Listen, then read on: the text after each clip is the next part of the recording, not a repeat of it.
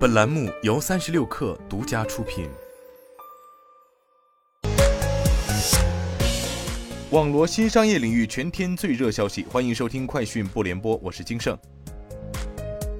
小度宣布将增设一百家线下全屋智能体验店，围绕小度助手 AI 技术核心，持续扩张小度全屋智能开放生态。目前，小度全屋智能生态已覆盖包括深圳、厦门、重庆、成都、西安等在内的全国一线至五线城市。小度全屋智能最新样板“未来的家”将于七月二十一号在二零二二百度世界大会亮相。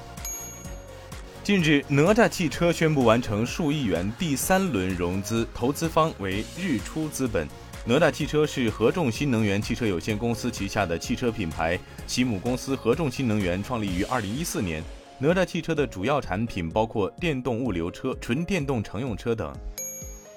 三十六氪获悉，北京环球度假区网站发布最新入园要求提示：自七月十八号起，所有游客进入北京环球度假区（含北京环球影城主题公园、北京环球城市大道、环球影城大酒店、诺金度假酒店）均需持七十二小时内有效核酸检测阴性证明，同时核酸北京健康宝和有效身份证件，并在进入主题公园时出示有效预约码。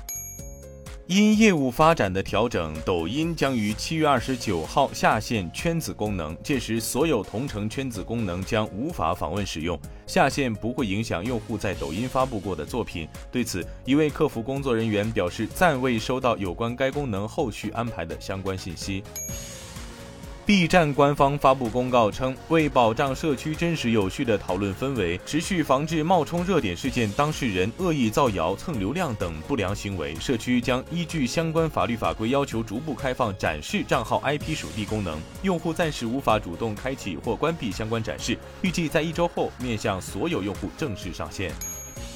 在七月二十一号百度世界二零二二大会上，百度智能云将推出数字人直播平台，可实现超写实数字人二十四小时纯 AI 直播，支持随意切换妆发、服装、场景。据介绍，相比真人主播，数字人直播可降低人、时间、空间的限制，无需真人主播、中控人员、复杂硬件的支持，为商家降低百分之三十以上的直播成本。